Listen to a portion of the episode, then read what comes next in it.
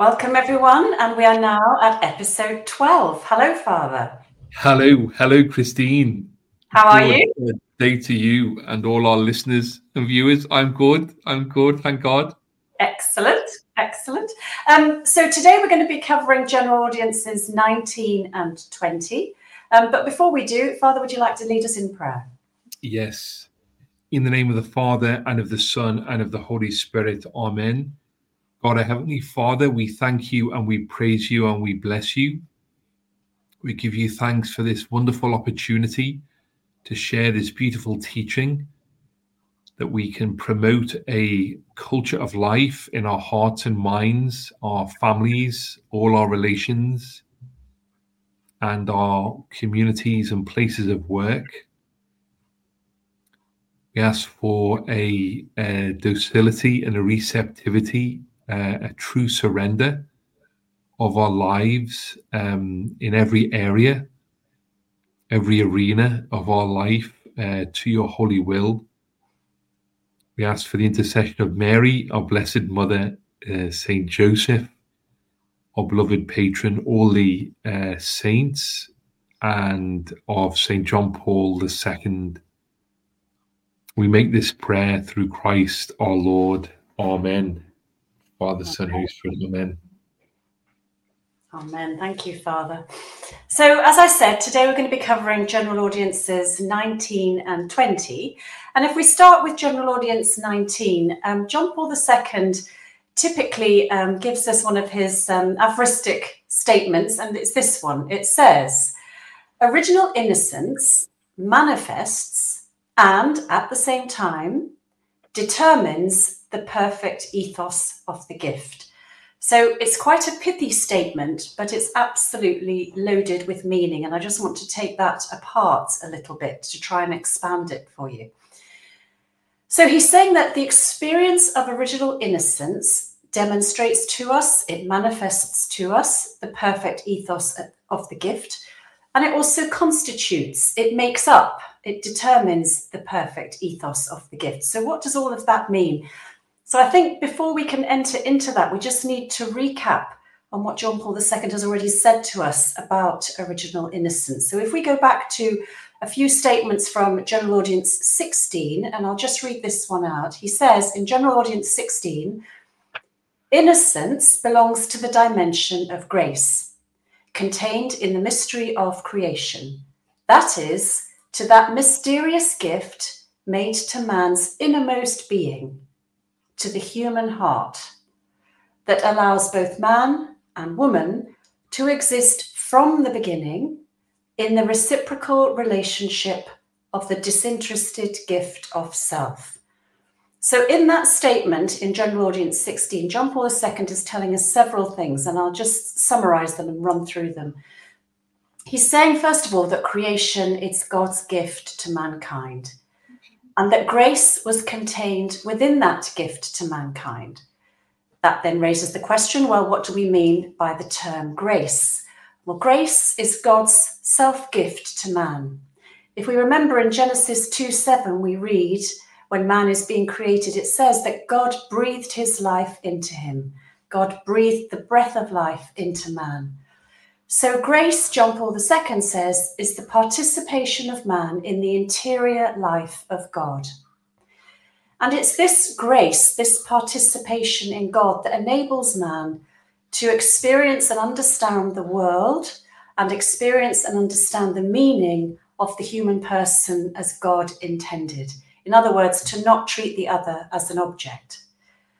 So, grace God's life within original man and original woman enabled them, empowered them to live in this state of disinterested gift of self. And we said previously, when we say disinterested, we don't mean can't be bothered with, we mean with a complete lack of self interest. It was a selfless exchange of giftedness that original man and original woman enjoyed.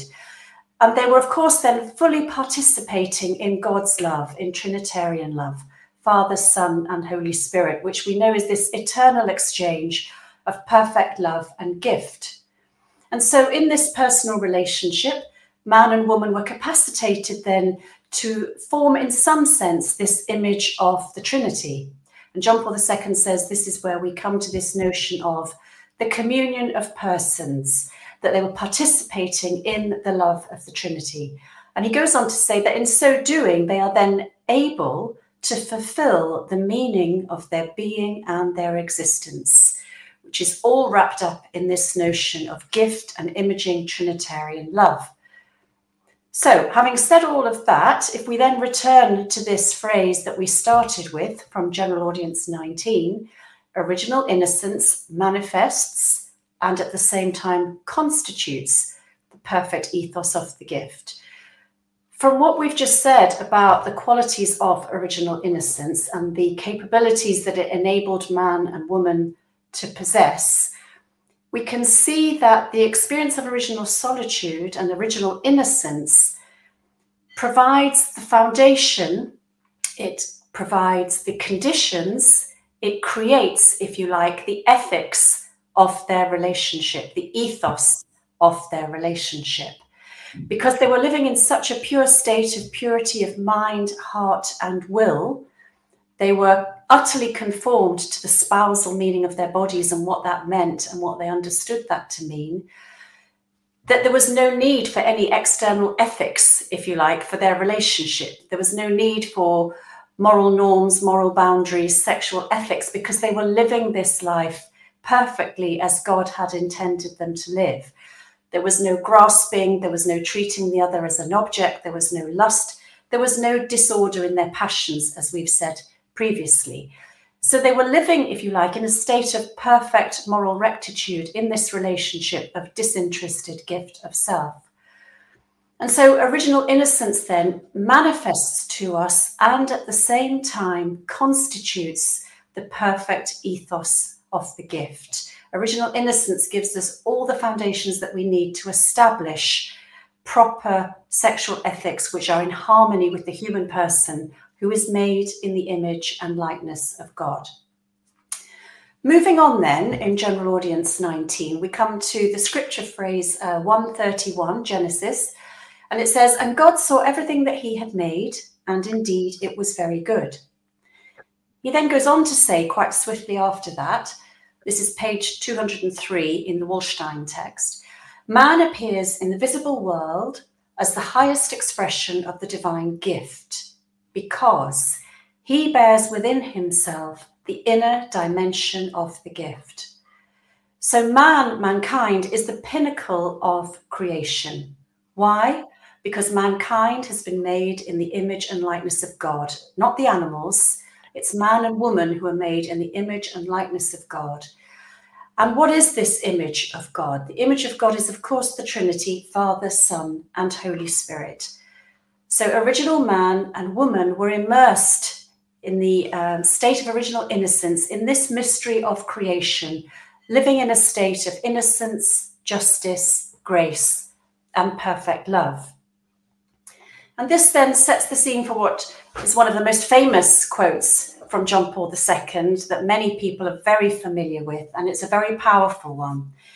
So I'll quote this one again. This is on page 203, and it says, the body, in fact, and only the body, is capable of making visible what is invisible, the spiritual and the divine. It has been created to transfer into the visible reality of the world the mystery hidden in God and thus be a sign of it. Now, I'm just going to repeat that.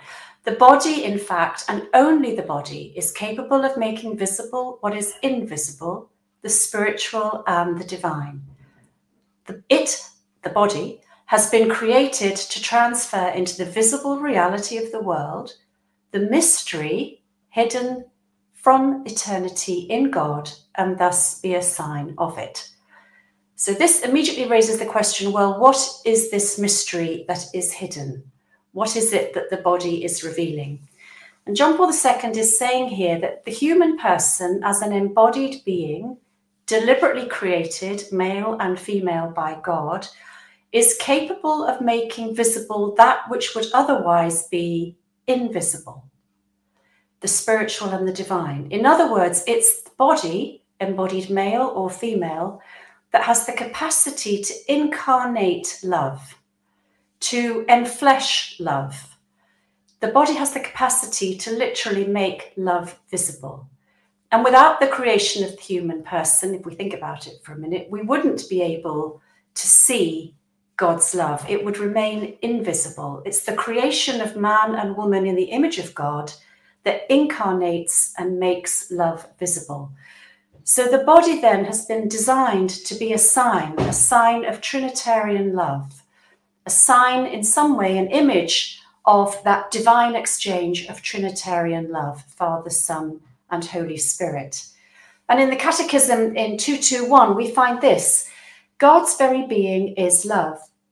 By sending his only Son and the Spirit of love in the fullness of time, God has revealed his innermost secret, and this is the mystery God Himself is an eternal exchange of love, Father, Son, and Holy Spirit, and He has destined us to share in that exchange. So the body as male and female is in effect a sign pointing us to this eternal destiny to which we're hopefully all headed. This um, opportunity, this um, facility to be able to share in that divine exchange of love. And so, to conclude General Audience 19, John Paul II reminds us of the phrase that they were naked and they felt no shame. And he said this doesn't just express um, that man entered the world as created by God, but it also expresses the fact that holiness entered the world. He says creation comes from holiness and exists for holiness, and that original innocence is holiness itself. And he goes on to say that the beautiful vision that he has thus presented so far of the creation of man and woman in the image of God, he refers to it as a feast, the fullness of being, the fullness of humanity. So, this anthropology that we've been gradually building up over these 20 plus audiences is what he refers to as a feast because we are beginning to perceive the fullness of humanity and the reason for our creation. So at that point, Father, I will hand over to you. Well done, Christine. Wow, that was powerful. I love, I love sharing this this content with you and um, the image of a feast. Oh my days! You know, does it get any better? um, thank you, Christine. Yeah, I just um, just wanted to pick up on a couple of points, if I could, on that audience before we go into 20. Yes, please. Just as briefly as I can. I mean, even just the very first couple of lines, you know, I was thinking, wow, these are such controversial statements in today's culture. You know, it's extraordinary, really, how this teaching is so relevant. So, the very beginning, audience 19, uh, section 1, paragraph 1, Genesis points out that man and woman were created for marriage. You know, that's a controversial statement today. It's extraordinary, you know, because of the um the gay marriage um I guess, you know, movement that has become so prevalent in so many of our countries. Um and such a I think a dreadful uh, you know, diabolic expression of uh, marriage, you know, that again, I think we kind of come to. And then, you know, it goes on then quoting Genesis 2.24, a man will leave his father and his mother and unite with his wife and the two will become one flesh. this opens the great creative perspective of human existence. And again, I was just thinking that the whole, um, you know, creative dimension of sexuality is such a controversial issue in today in terms of the, you know, the climate sort of ideology, if you like, some of the extreme views about, you know, zero population. Um, that in our present culture, as I say, these are very loaded statements. They're beautiful and truthful, uh, but because of the um, the degeneration of our culture, the lack of that uh, creative perspective, that um, generativity that we're supposed to be uh, following uh, from that gift of divine life, we are degenerating, you know, at a, a, a rate. And so I just thought that was just a powerful, um, you know, as we're reading these uh, these statements, you know, it's um, yeah, they're just extraordinary. And then in uh, paragraph two of that same audience, um, we see the the transition, if you like, as John Paul II is continually doing between original man and historical man. And so, after original sin, man and woman were to lose the grace of original innocence, as you were beautifully outlining, uh, Christine. The discovery of the spousal meaning of the body was to cease being for them a simple reality of revelation and grace this is the tragedy of our present situation, our plight now. Yet this meaning was to remain as a task given to man by the ethos of the gift, inscribed in the depth of the human heart as a distant echo, as it were, of original innocence. And so we have the, the task of reclaiming that spousal um, meaning of the body. It was given as a gift and it was naturally expressed beautifully by Adam and Eve in that original state.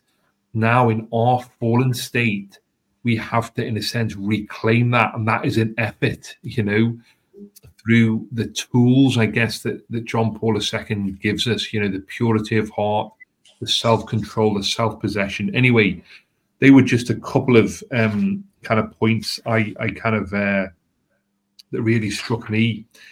So, just very briefly, Christina, audience 20 is entitled Knowledge and Procreation. And John Paul II gives us this beautiful, um, somewhat of a biblical analysis of the meaning of knowledge. You know, Adam uh, knew his wife Eve and they conceived. And then, you know, Mary did not know a man in her virginal state. Um, and so there's this wonderful, as I say, uh, just explanation of this term knowledge. It's a it's a beautiful concept. And then as we move through the audience, um, JP2 goes a bit Jungian here now with the uh, the personal archetypes. And there's a very interesting uh, footnote there, you know, going into Carl Jung and that uh, description, explanation of, a, of an archetype, you know, is this shared um, experience, this uh, fundamental shared experience uh, in this humanity's imagination.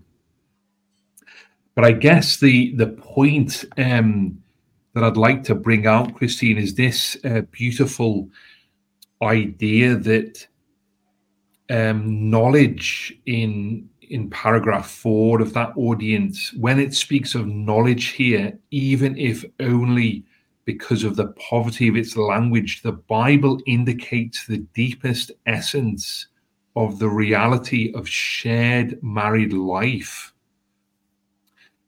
and so I guess what I'm taking is the the beauty of that spousal act in marriage and how so many elements of our personhood come together in terms of that knowing, that intimate knowing, that self discovery. Um, and then it goes on then in audience, uh, yeah, um, it's actually yeah, audience 20, you know, that you'll come onto is speaking about the um, the unrepeatability of each spouse as a foundation. Um, and that's a beautiful, again, a beautiful concept that we can't um, just substitute our spouse for someone else. Um, that unrepeatability means that I can't replace this person you know, my spouse in that marriage covenant. It's so um it's so intimate, it's so profound, it's so foundational.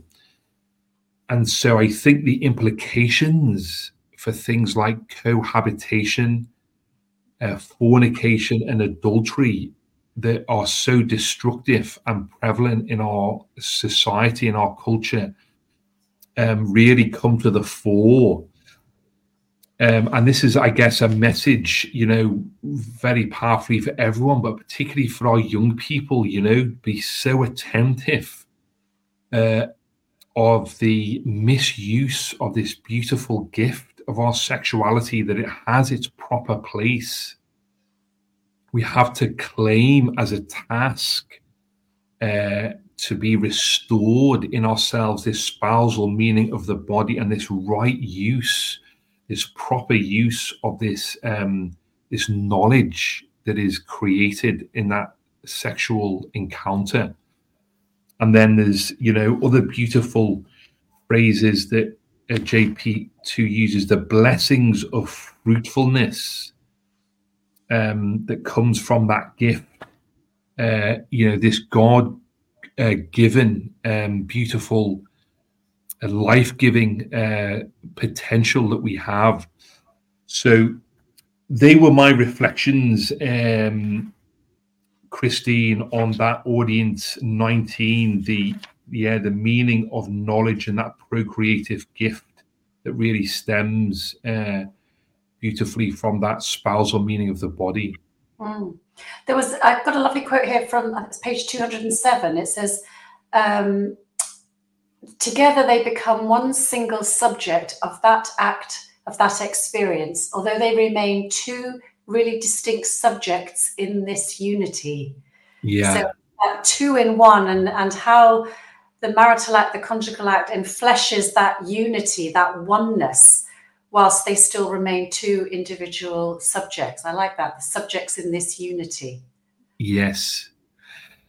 That's it. It's it's you know, I think as some of the commentators say, it's not the you know, the copulation of animals. Uh it's not that just instinctual drive, although, you know, tragically looking at our present culture, it's sometimes difficult to to distinguish, you know, um, those instinctual drives from uh, more of a, a movement of someone in possession of a self, uh, you know, in control of themselves, and so offering that free gift, you know, not grasping um, in appropriation of the other, but recognizing the the dignity and the, the spousal gift. Um, and celebrating that, um, you know, in a in a tranquility and a joy. Mm. Yeah, there was one other thing I had just looking at this word know, because it means so much more than it does when we just use it in the English yes. language. Yes. In Hebrew scriptures, it means so much more than that. And I just looked at the word that John Paul II um, describes is yada, which is the Semitic word knowing. Yes. Um, and he explains it's not just an intellectual, you know, I know something like I know a subject or I know something that I've read. Um, and there was a Hebrew scholar that I was going to do a bit more diving into, but I haven't as yet had time. But he claims that it has some sort of meaning um, attuned to the idea of being loyal to the stipulations of a covenant. Mm. The original man, in knowing his wife, was being loyal to the stipulations of a covenant. Yeah. Um, so, in the sense of knowing what the spousal meaning of the body was and meant, original man and original woman were loyal to that covenant. They knew each other. Yeah. So I think there's a lot more um, research that could be done on that, but I just came across that and I thought that was worth mentioning. Yeah, and it, it, it is beautiful, um, Christine. And then, you know, you might come to this maybe next time, but in audience 21, the, the extended footnote, you know, that I mentioned, um, they speak about these the beautiful conjugal poems from the Old Testament. And so um, in Hosea, for example, you shall know the Lord. And so it's the same intimate loyalty that you're speaking about, that covenant relationship that we have with God and that married couples have with each other. it's just such a a beautiful and attractive facet of our faith. You know, that is the Catholic faith that God desires to know us in that intimate way, you know, in that spousal uh, way. And so it's beautiful. Um, it goes on, you know, there's Isaiah 49, Isaiah 60, and Ezekiel 62 um, that he mentions in that footnote again, uh, just reminding us uh, of that spousal union. And then, of course, the devastation of adultery that all the prophets, you know, condemned uh, that idolatry of other gods, you know, was a breaking of that spousal relationship through adultery. And so very damaging um, to our spiritual lives as well as our, our marital lives. Absolutely. Okay, well, Father, we're at 25 minutes, so perhaps we'll have to leave it there for today. Yes, indeed, Christine. We'll pick up next time on uh, episode 13. So thank you very much. God bless everyone. Thank you. Thank you, Father. Bye.